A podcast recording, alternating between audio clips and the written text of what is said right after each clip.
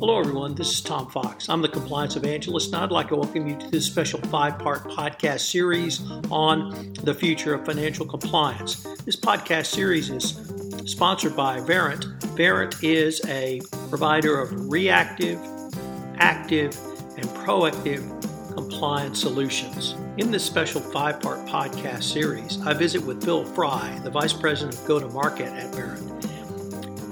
We consider how Verint is changing the future of financial compliance by challenging the accepted wisdom through capture, control, sustainability, and oversight.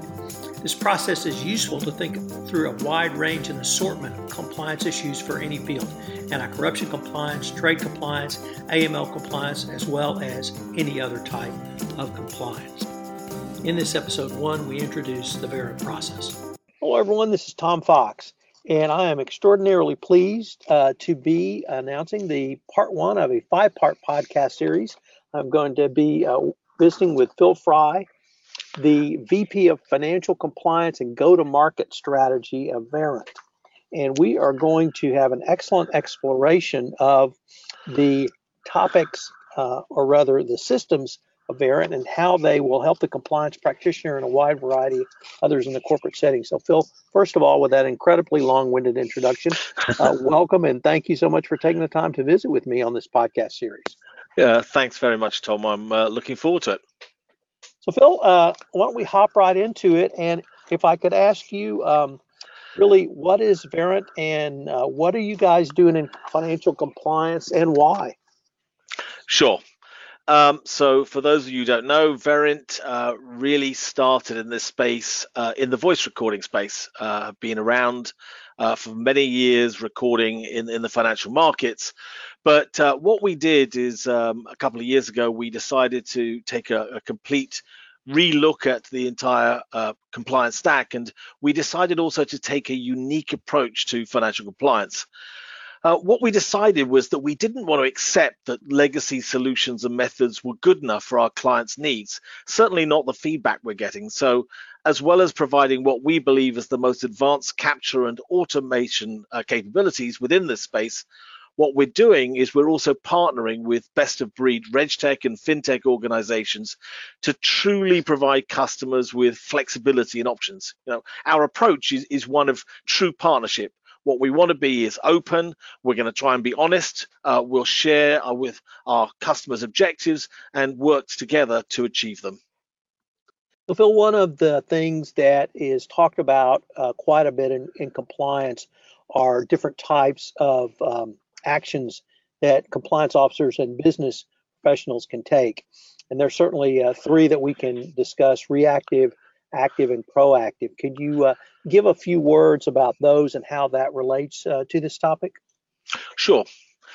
So these really refer to the velocity or the speed of response to compliance issues. You know, naturally, if you look at reactive compliance, it's the slowest. It's responding to and addressing compliance problems after they've occurred. So analyzing the actions and circumstances in order to both correct the specific instance of non-compliance, but also to learn lessons to help prevent reoccurrence in the future.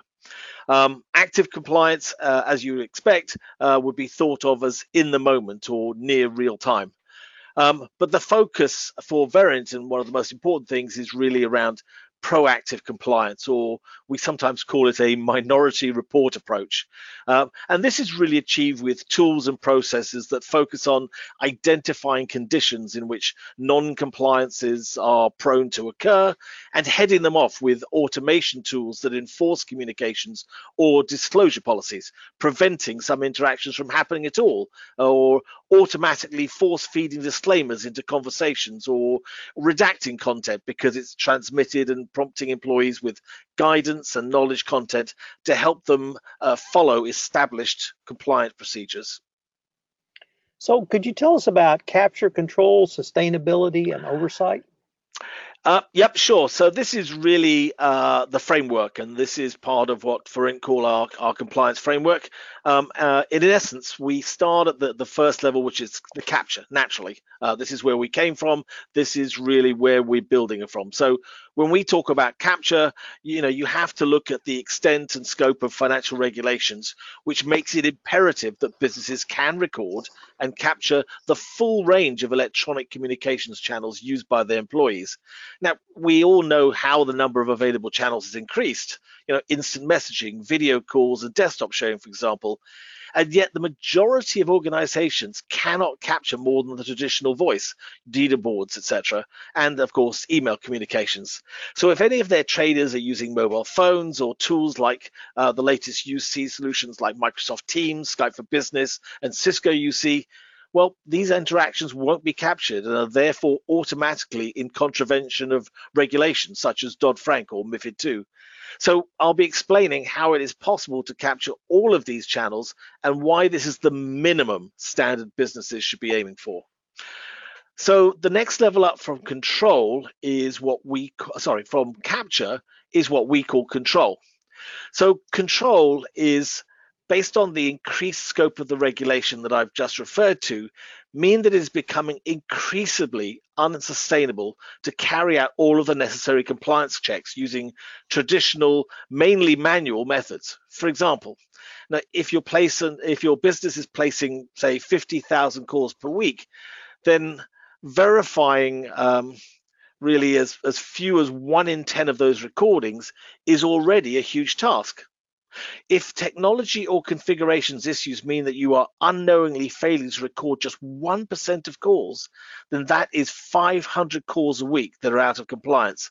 And because of the sampling rate, you only have a 0.1% chance of discovering this, which means that you may have thousands, literally thousands of non-compliant interactions by the time you discover it. So automation is a key part of controlling the environment. It can remove problems like this, as well as spotting other types of compliance violations and stepping in before they occur. We'll look at these possibilities in more details in another podcast.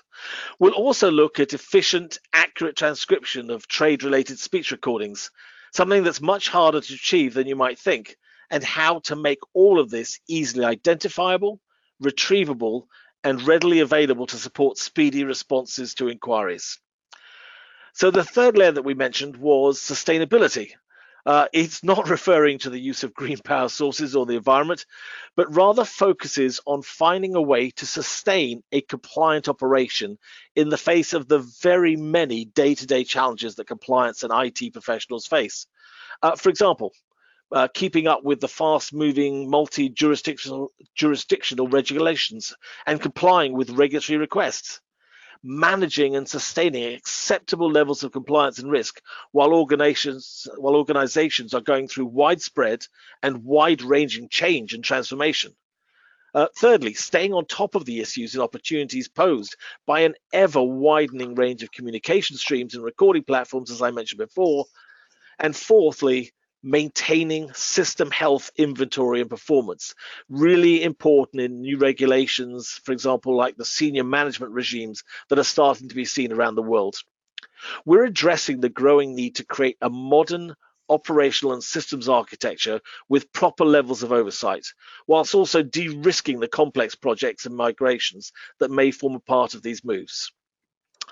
Finally, I'll be talking about what we call oversight, and here we'll look how it all comes together. The interactional data captured from new recording modes, the management of these recordings and how they are archived, and how new tools and approaches can help reduce compliance risk and improve the investigation of interactions and trade-related data.